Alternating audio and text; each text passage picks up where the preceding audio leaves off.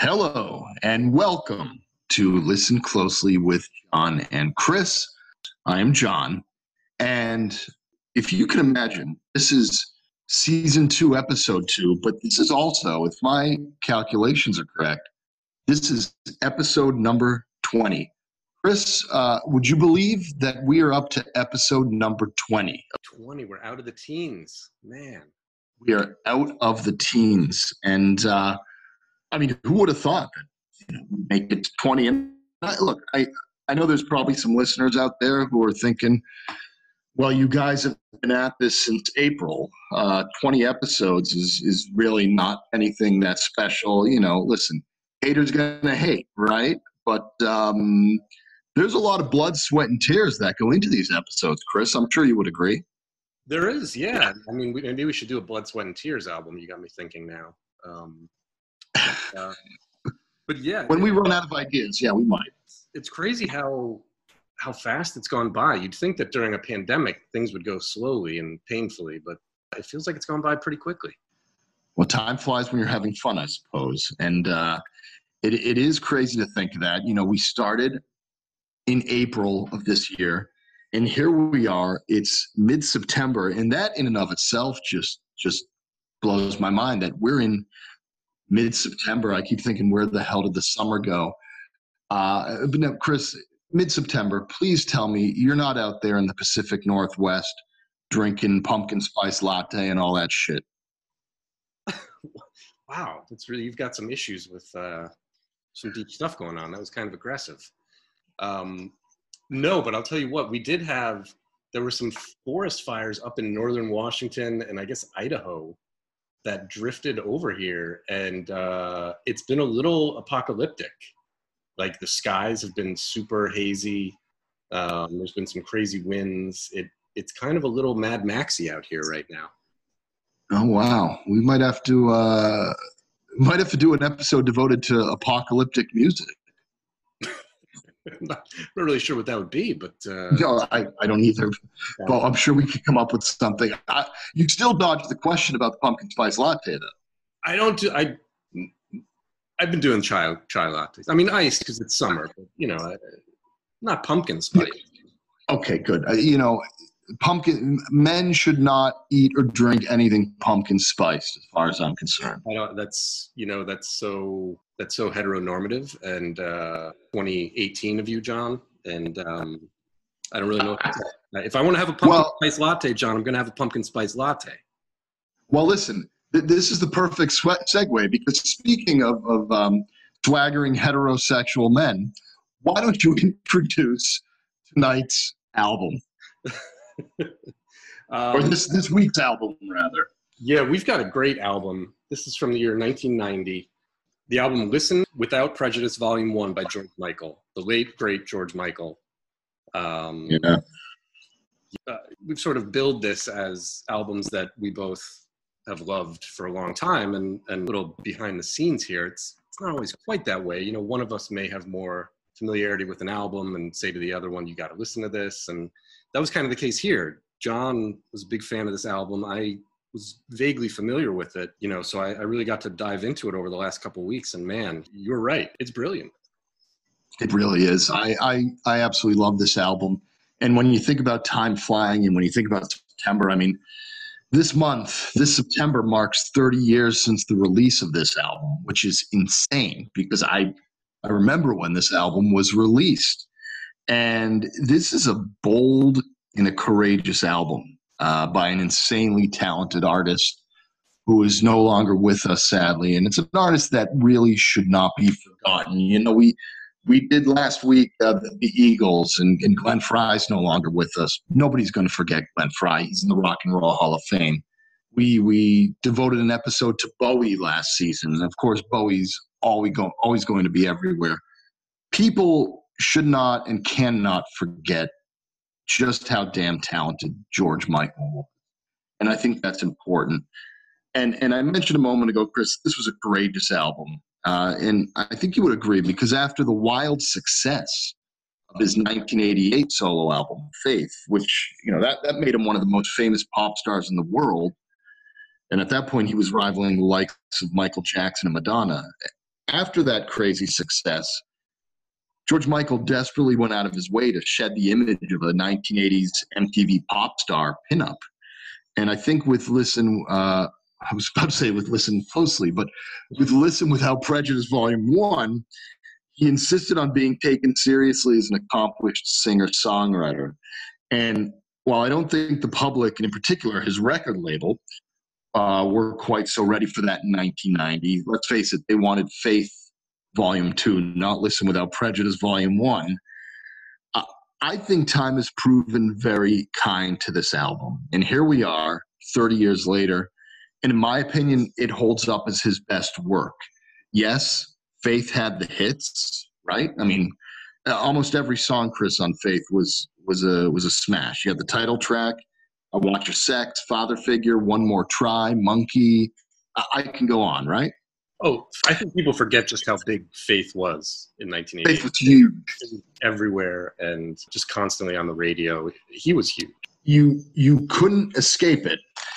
And then two years later, with Listen Without Prejudice Volume one, the album comes along, and I think it succeeds as a testament to George Michael's versatility as a singer, songwriter, musician, because the album crisscrosses various genres in, in the span of really ten tracks.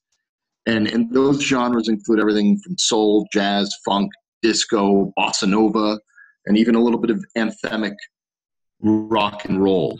There's a subgenre of music that gets thrown around these days that I think really uh, peaked in the late eighties, mid to late eighties, and that's blue-eyed soul, right? It's It defines artists and acts like Hall and Oates, Simply Red, uh, Robert Palmer, Go West. I know you were a Go West fan, Chris. Don't lie to me. Um, but looking back, I feel like between Faith and, and, and this album, George Michael sort of perfected the genre of, of blue-eyed soul. And this is it at its absolute finest, in my opinion. Yeah, it, I mean, you're right. It, he covers so many genres in this album. And, it, you know, it really is him. I mean, my God, he, you know, in nineteen eighty-eight, every woman in the world wanted George Michael. Him in the jean jacket and the, the most impeccable stubble that you've ever seen. That uh, stubble was amazing. It was. Um, yeah, I mean, he was a huge sex symbol, kind of a pop idol. And it seems like this was him saying, hey, I can do a bunch of other stuff, guys. Like, I'm not just somebody who's going to shake his ass in these tight jeans. And it seemed almost like he was just like, all right, I'm going to do, I'm I'm going to throw the gospel at you. I'm going to throw the blue-eyed soul. I'm going to throw like some acoustical kind of guitar songwriting type stuff at you. And, um, you know, I think for the vast majority of it, he he really shows that he's very talented, was very talented.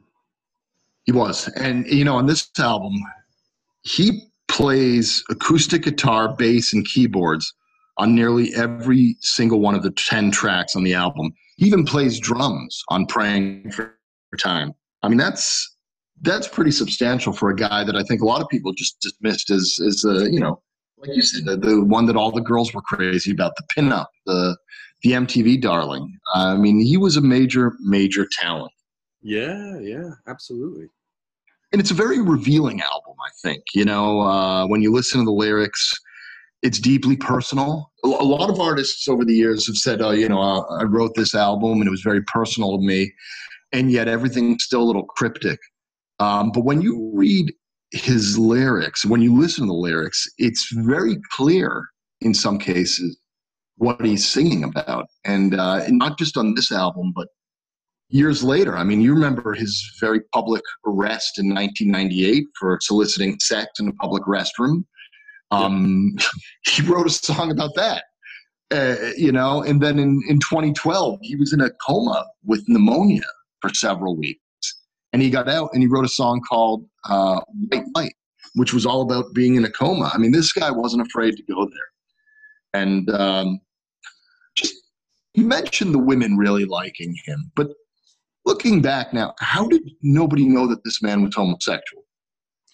Was it just that it was thirty years ago, and, you know, they kind of didn't talk about that stuff as much?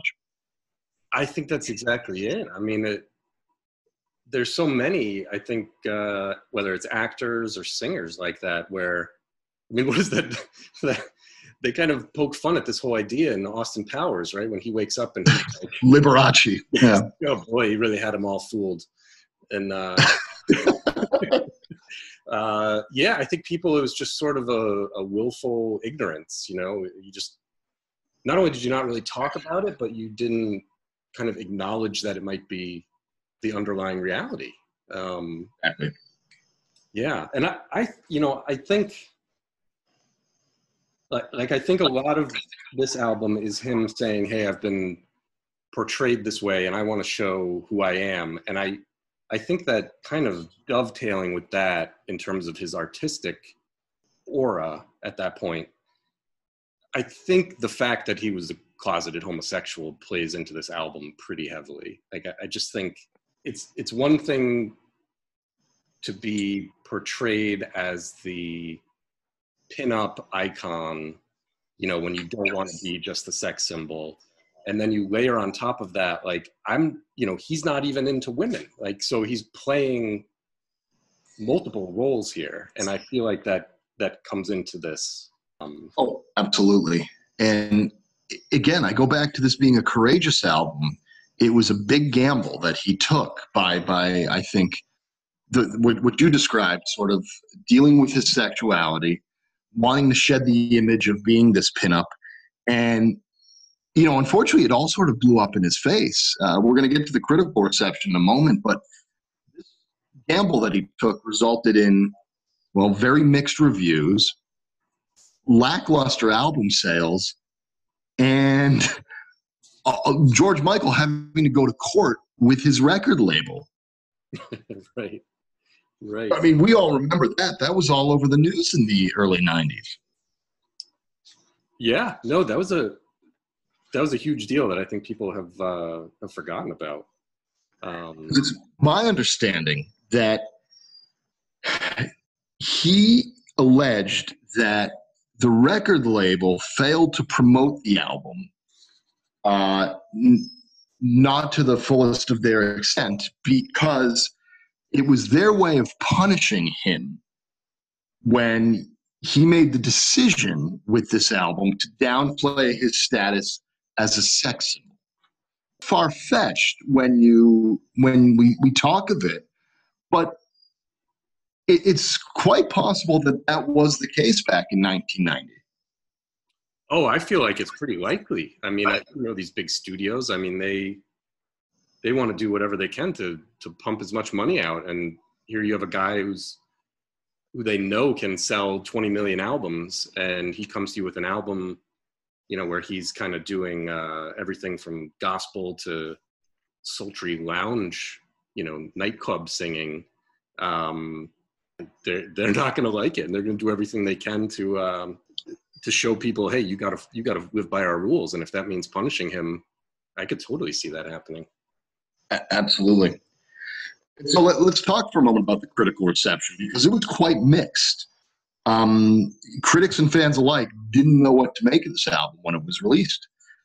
Rolling Stone magazine gave it three and a half out of five stars. It fared a little bit better with the Chicago Tribune. They gave it three and a half out of four stars. But one of the more interesting quotes I pulled was from Entertainment Weekly. At the time the album was released, they gave it a B minus. And they wrote that the album gets boring. Faith might have been pushy and brash, but it was amazingly vital and much more fun. If Listen Without Prejudice Volume one, polished, pretentiously titled, and for all its noble sentiment, entirely unchallenging, is the best music the newly matured George Michael can give us, I'm going to mourn the insufferable brat he apparently thinks he used to be. Wow. Yeah. So that probably didn't sit well with them.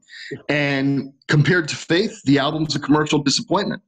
It sells two million copies in the United States compared to seven million, which is what uh, Faith sold. Yet still, at the nineteen ninety-one Brit Awards, it wins Best British Album. So, go figure. Um, what do you say? Shall we talk about our picks? I, I think so. Yeah, let's do it. All right. All right, so let, let's, uh, Chris, talk to me about um, your nadir here. I'm curious what you went with. Well, I don't think there's a lot of bad songs on this album. Um, but I do, you know, while I don't think the album gets boring by any means, like that reviewer said, um, I do think it tails off a little towards the end in the second half. Um, and to me, the one song that I really can't get into is Soul Free. Um, next to last one, it's got what maybe you'd call it like an acid funk.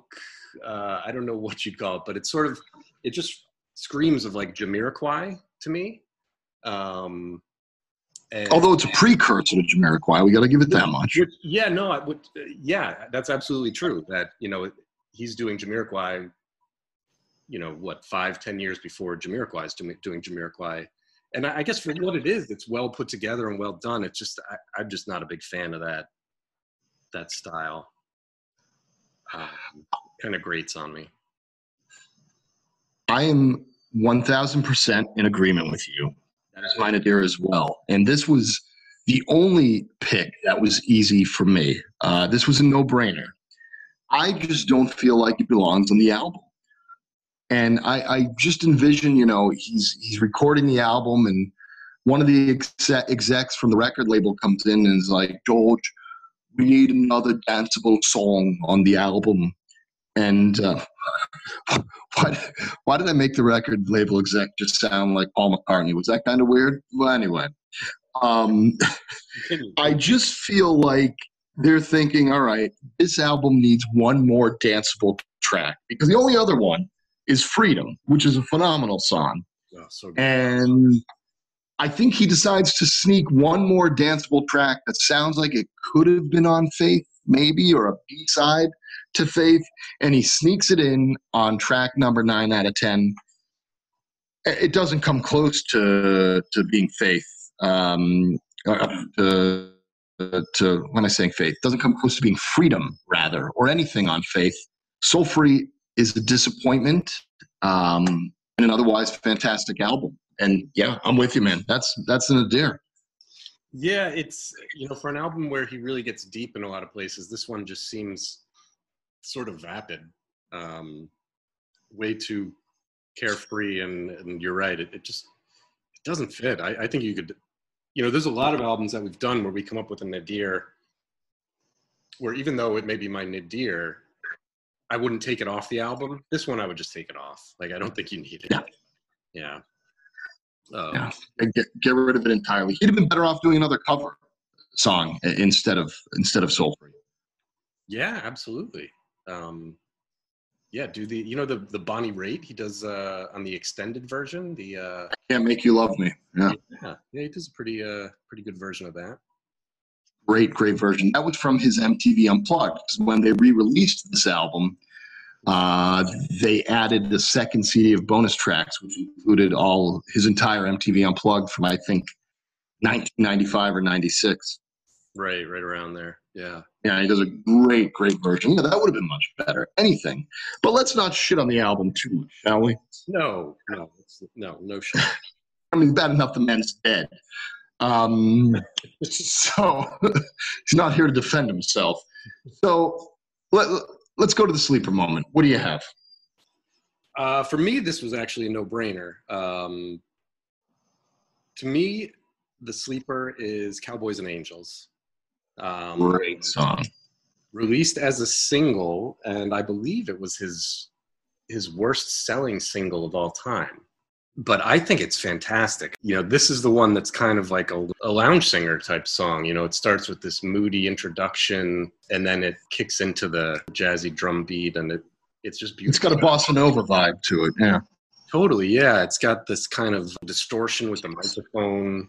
It makes it interesting. It just feels like, the song feels to me like a smoke-filled room. Um, Absolutely. You know, in, a, in a great jazz bar. You know, I read it's about sort of a love triangle that he was in, where there was a, a woman who was in love with him, and he was not in love with her. He was in love with another guy. And I think nobody sort of knew how the other felt about each other. And you know, he said it's a song about not getting what you want and, you know, the frustration of that. And I just think it's, I think it's beautiful. My favorite song on the album. Is it really? It is. Yeah, it's my favorite song on the album. It, it really, I think it's a beautiful song. I had no idea what it was about. Um, it, some of the lyrics are quite dark. Uh, you know, what's the the refrain or the, the chorus is, uh, that scar on your face, that beautiful face of yours. Um, you know, it's there. There's there's some serious shit going on um, in that song, but I I absolutely love it. I didn't even know that it was released as a single. Interesting, because it, because it is really such a deep sleeper cut. It is, yeah. I was surprised to find that out too, because I can't remember ever hearing it on the radio. No, never. And I don't know that there was a music video for it either. But um, sure, not sure. Oh, what, what a what, did what you a great song. With, what did you go with for your uh, your sleeper? Ooh, I was torn. I mean, really torn between two songs. And Chris, it came down to a game time decision. I mean, I made this decision less than an hour ago.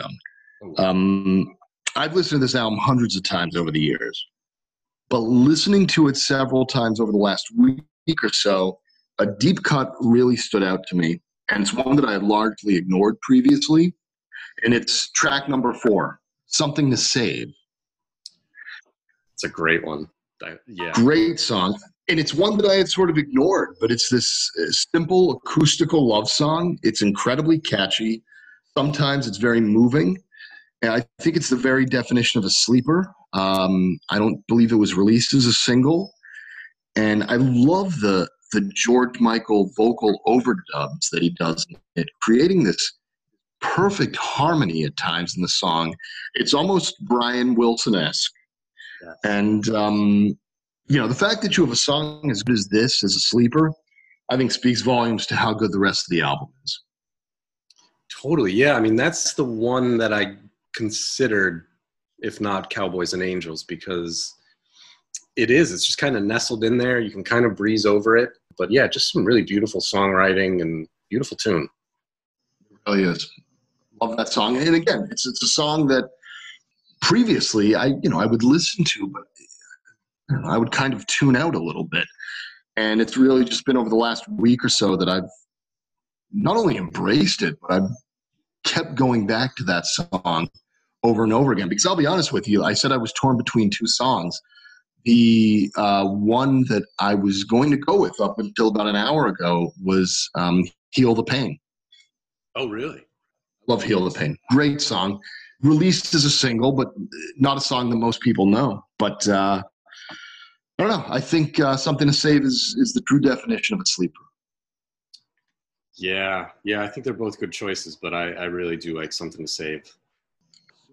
This this takes us to the, to the zenith. Whew, and now I'm wondering, what did you go with? For me, this was this was actually a pretty easy choice. I know you really labored over this um, this week, but to me, it is this album just starts out with such a bang with "Praying for Time." Yes. I think it's incredible. It's, it is deep and dark, and, you know, it's a real indictment of a lot of the ills of society, but it's, you know, it's kind of anthemic. I just, man, I just adore this song. I think it's the best one on the album. I mean, the, you know, I agree Cowboys and Angels is up there, and I think Freedom, you know, listening to Freedom again, I was never a huge Freedom song back in the day, but that one is, oh my God, it's so good. But this one to me just, it is such an emotional tour de force. Beautiful lyrically, talking about the times today. The rich declare themselves poor, and most of us are not sure if we have too much, but we'll take our chances because God stopped keeping score. I guess somewhere along the way, he must have let us all out to play, turned his back, and all God's children crept out the back door. It's dark shit. It's dark shit. Lyrically, it's incredible. And musically, it's incredible. Yeah. Yeah, just, you know, it has this slow kind of build, and um, I think it's one of his best. I, it may, you know, I think it's definitely the top three or four George Michael songs of all time. I would agree. Yeah. Now, you you said that Cowboys and Angels is your favorite track on the album. Yes, so this was another situation where I found myself torn. mm-hmm. this time between three different songs. I have a lot of sentimental nostalgia associated with Waiting for That Day, uh, which I, I absolutely love. And as I said a little while ago, yes, Cowboys and Angels is probably my favorite song on the album. It's beautiful. It's haunting. But in the end, Christopher, we are two for three today. I went with Praying for Time as well. Oh, wow. Um, it's not necessarily my single favorite song on the album, but I think it's the best song, and I think it's the most important, and it's the most indicative of, of the risk that he took with this album.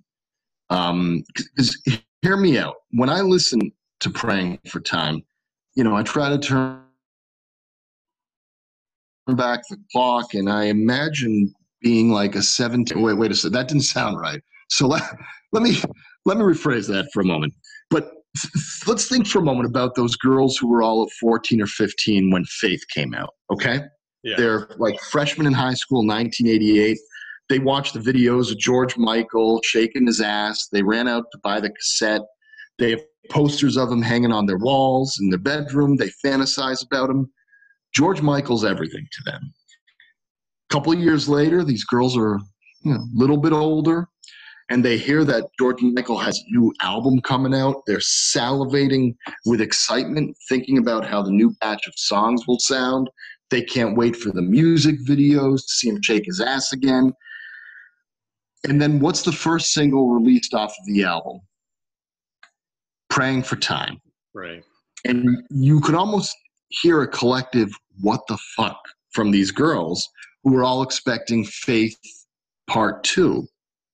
Not only is the song a complete departure, complete opposite of what they're expecting, but the music video to Praying for Time, he doesn't even appear in the video. In fact, all the video is the lyrics of the song projected onto the screen. Okay. All that aside, the song holds up so incredibly well. You said it best. It's anthemic. And thirty years after its release, the song's message is still incredibly relevant. I think maybe even more so now. It, you, you said it. It's a tour de force. It's a bold move. It's an incredible song. Yeah, and yeah, to kick it off with this, I mean, he had to come out big and bold. You know, if you're going to If you're going to come out with this album that says, this is who I am, and you're, it's not who who you think it is, you know, you've got to come out and you have to grab people right away. And this one doesn't. I mean, it just, um, you know, to me, it's one of these songs where when it comes on, you just kind of stop what you're doing and listen, um, because it's that, the tension and emotion in it is that palpable. Um, it, it, it is. And, and when you think of how, you know, go back to nineteen eighty-eight, go back to Faith. And the you know, song kicks off with the line, well, I guess it would be nice if I could touch your body. I know that not everybody's got a body like you. And then fast forward ahead to two years, and he opens the whole damn album with, these are the days of the open hand. They will not be the last. Look around now. These are the days of the beggars and the choosers. Yeah. It's incredible. Yeah, no, and the, I mean, the way it ends, uh, the wounded skies above say it's much too late, so maybe we should all be praying for time. I mean, you know, and this is where I think, too, you know, I think the, the whole, his homosexuality comes in here, especially with the AIDS crisis and the way that that just ravaged that community. Um, you know, the idea of, of time running out, it really touches on that. And, I, and so there's a there's a great quote from uh, Pitchfork writer Alfred Soto pertaining to this. He said, for those of us too young for the plague years, who can imagine at least a life lived instead of convulsing in agony on a hospital bed? Chastising Michael for leaning on elegies and ballads in nineteen ninety strikes me as glib. In its original form, Listen Without Prejudice, Volume one was the follow-up that Faith demanded. In this new incarnation, it's a miscellany unruffled by notions of coherence, an attempt to make art out of George Michael's quarrels with himself. I think that sums it up beautifully. I agree. It really does. And, you know, you, you touched upon something, how in some ways the song addresses the AIDS crisis uh, that was ravaging the world and, and largely the homosexual community uh, in the eighties and, and nineties. And look, here we are thirty years later, and there's another crisis ravaging the world. And uh, the lyrics to Praying for Time are as relevant now in twenty twenty as they were in nineteen ninety. Yeah, that's a great point. Maybe that's part of the reason why this jumped out so much at me. Um, you know, the darkness and gloom of it, um, with a, with a little bit of hope thrown in there. How well do you think the album captures the cultural zeitgeist of the era? That's a tricky one. I think there's I think there's parts of this that are are pretty indicative of some types of music at that era, but I think generally it's, you know, it's kind of a mashup of things that are much older, um, you know, sort of gospel type songs like uh, They Won't Go When I Go, um, which is a haunting song. And that's uh, a cover. That's an old Stevie Wonder song. Is it? I didn't even realize that. Okay. Um, but it, it's stuff like that, or it's things like Something to Save, um, you know, which are, uh, in some ways, I think a little bit ahead of their time. Um, so I, I don't know that it really reflects the time. I think it's it's both a callback to the past and uh, and also a little bit ahead of its time. So I don't I don't know that it really reflects the zeitgeist, um, except in, like we've been talking about, certain social issues that come up that certainly are apropos for that time. What were your thoughts? See, it's interesting because I don't think. I don't think musically, aside from the aforementioned Blue-Eyed Soul, I don't think musically the album really captures the cultural zeitgeist of the era. And yet there is so much that surrounds this album and so much that's associated with some of the songs that I think helps it perfectly capture the zeitgeist of the era. Case in point. Go back to the Faith video, which we didn't speak of yet. Mm-hmm. I mean, the nineties was the, the, the nineteen nineties were the era of the supermodel. Okay, and okay. George Michael makes the decision not to appear in the music video, and instead rounds up the best and the most absolutely gorgeous and sexiest supermodels of the era: Naomi Campbell, Linda Evangelista, Christy Turlington, and I think one or two others. Cindy Crawford. And Cindy Crawford's in there as well. Thank you. And they all appear in that video. And that video becomes such an important piece of later nineties nostalgia. It's one of the most famous videos M T V ever aired. Uh, so I think that right there makes the album sort of uh, have a little cultural zeitgeist associated to it. And here's another thing people have forgotten.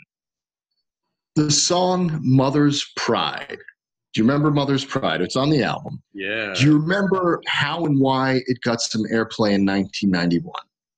The Iraq War. The Iraq War. And they did a re-edit of it where they included snippets of phone calls between soldiers stationed in Iraq back home to their parents in the United States.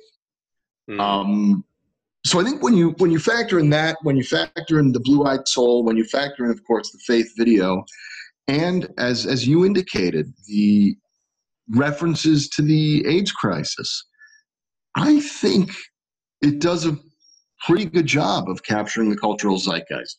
Maybe not musically, but in all those other peripheral ways.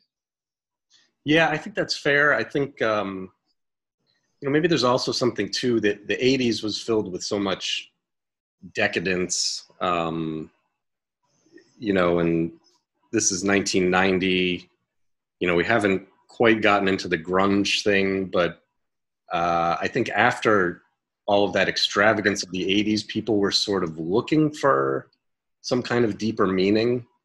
Uh, and that's sort of what this album is doing. So maybe in a way that, you know, that does reflect the time too. Do you have uh, any particular memories or any sort of pop culture references associated with the album that uh, that come to mind? Well, I think there's a couple. I mean, one that I was going to touch on is just the, which you hit on already, the the Freedom video. Um, I mean, that was, you know, that came out when we were, what, thirteen years old. And uh, to a thirteen-year-old boy, that video was like the greatest thing in the world. Um, I mean, well, no, late-night Cinemax was the greatest thing in the uh, world, but this was a close second. No comment. Uh, but, yeah, I mean, that video, it was huge. It was iconic. And, um, you know, that song at the time, maybe it's because I was blown away by the video, but I never really was big into that song. But listening to it again the past couple weeks, that is a perfect kind of power pop song right there. It really is. It really is. So good. And, and it holds up so damn well. Yeah. Um, you know, and the other thing I was going to mention, and this is a, this is on YouTube video that, that you sent to me. Um, and I can put the link up on our, our Twitter page, but um, it's a lot of famous musicians and personalities listening to Praying for Time, uh, right. kind of giving their thoughts on it. Uh, it's from a, uh, I think a twenty sixteen or twenty seventeen Showtime documentary on George Michael, on this album, actually. Yeah. And it's amazing. I mean, you see just how moving that song is. I mean, James James Corden, the, the talk show host, is on there, and he, uh, you know, he almost breaks down just listening to it. It gets very emotional. Um, but it's really, it's always great to see artists sort of reflecting on other artists' work, I think. And that's a great example of people, talented people, giving George Michael the recognition that that he really fully deserves as an artist, you know, not just a pop icon. Absolutely. I couldn't agree more. Yeah. How about you? What do you, what do you got for pop culture, personal references? I have a lot of memories associated with this album, several. Um, but, you know, the one that I think stands out the most, or the one that I will share on this episode, uh, is, is associated with Waiting for That Day. Um, in nineteen ninety-nine, George Michael released a greatest hits compilation called Ladies and Gentlemen, The Best of George Michael. And it was a two C D set, which was interesting because he had only had two studio albums up until that point. Uh, so somehow the record company decided to release a two C D greatest hits compilation, or whatever. I think it had some of his Wham stuff on there. Um, so I picked it up. And I really, Waiting for That Day was on there, and I really, really got into it. And um, fast forward ahead a couple months later to that summer, summer of nineteen ninety-nine. And there was a divey bar by the beach where we grew up in Connecticut. Uh, I think you know the bar that I'm referring to. It still is there. And they had, uh, you know, remember, you remember, Chris, the old C D jukeboxes that you used to see at bars. Uh, with big numbers that looked like it was a touch-tone uh, telephone that you typed in the code. And Listen Without Prejudice was one of the C Ds in the jukebox. And we were there, a bunch of friends and I, so often that summer. And I would always put five dollars into the jukebox, pick a few songs, and that was always the first one that I would play. And, uh, you know, there'd be ten to fifteen of us uh, at the bar hanging out, drinking cheap beer because we were all in college. Um, but every time that song would come on, we would all just smile and, and get into that song so much. And not just us, but so many others in the bar. And um, it's, it's interesting because it kind of defined the summer of nineteen ninety-nine for me, even though it was almost a decade after the song was released. It was just a, a very upbeat, on the surface, a very upbeat, happy song, even though the lyrics aren't necessarily all that happy, but just a very infectious groove and a great song. A lot of memories associated with it. Yeah. Right. It's great. Now, what do you think? Perfect album? I don't think it is. Um, I'm kind of drawn back to the Nadir and uh, soul, what is it? Soul Free. Uh, sure. That really is kind of a black mark against it. Um, but, you know, I feel like it, it tails off a little towards the end. I, you know, not to take too much away from it, because I think it's I think it's a brilliant album. Uh, and I think it does showcase him as a true artist. Um, I just don't think it's quite perfect. How about you? It's a great album. It's my personal favorite George Michael album. But a perfect album, I'm not so sure. I admire the, the big risk that he took making the album. Uh, he could have just given everyone what they wanted, which would have been Faith Volume two, you know? And maybe, maybe he should have, looking back, you know? But instead, I think George Michael gave us a deeply personal album, and a damn good one at that. Perfect? No. But it's a damn good album. It's one that I really like. And, you know, for a guy, Chris, who released only five studio albums in his career as a solo artist, one of which was in, consisted entirely of cover songs, George Michael left us with an incredible, incredible body of work. And I think that's something that shouldn't be forgotten. Yeah, absolutely. And, you know, we talked about, before we came on, you mentioned this, this came out when he was twenty-seven. twenty-seven uh, years old. twenty-seven years old. I mean, it's an incredibly deep, thought-provoking album for somebody that age. Um, you know, you, you could have easily seen him throw out a few more Faith-type albums and do something like this when he's in his forties. Um, you know, when, when he's had a little more chance to kind of reflect back on things. Um, but I think this shows that he was, you know, he's a, he's a brilliant guy in a lot of ways. He really was.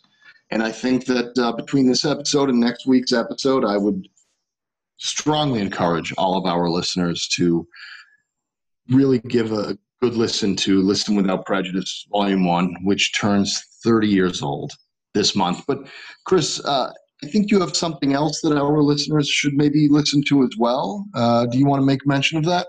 Yeah, so a couple things. Uh, you can follow us on Twitter at Podcast Closely. Um, and also, we're putting together a Spotify playlist, which has all I'm of gonna, I'm going to stop you right there. Yeah. Uh, as much as I'd love to take the credit for it, you've been putting this together, Chris, not me. So well, this yeah. is it's really not that hard. All you. Uh, uh, but thank you. Yeah. Um, yeah, so we're I'm I'm putting it together. It's got all of our Sleeper and Zenith picks. We're leaving out the nadirs. You don't need to hear those. Um, you don't want to hear those. um, but so it's basically all of the, you know, all of our top picks from uh, all twenty episodes. So, you know, the idea is ideally at some point we would like to get this thing to where we can play clips of the songs during the podcast, but that costs a lot of money and uh, we're still building up. So this is a way where you pull up the Spotify playlist. It's it's just called the official Listen Closely with John and Chris playlist. Um, you know, and you can have that up, and as you're listening to each episode, you know, you want to hear the songs that we're talking about, you can just flip over and, uh, and give them a listen. Sounds perfect. Yeah. Chris, thank you for this. It's a pleasure as always. And for all of you out there, thank you, as always, for listening, and please tune in next week for more Listen Closely with John and Chris. Take care, John. So long.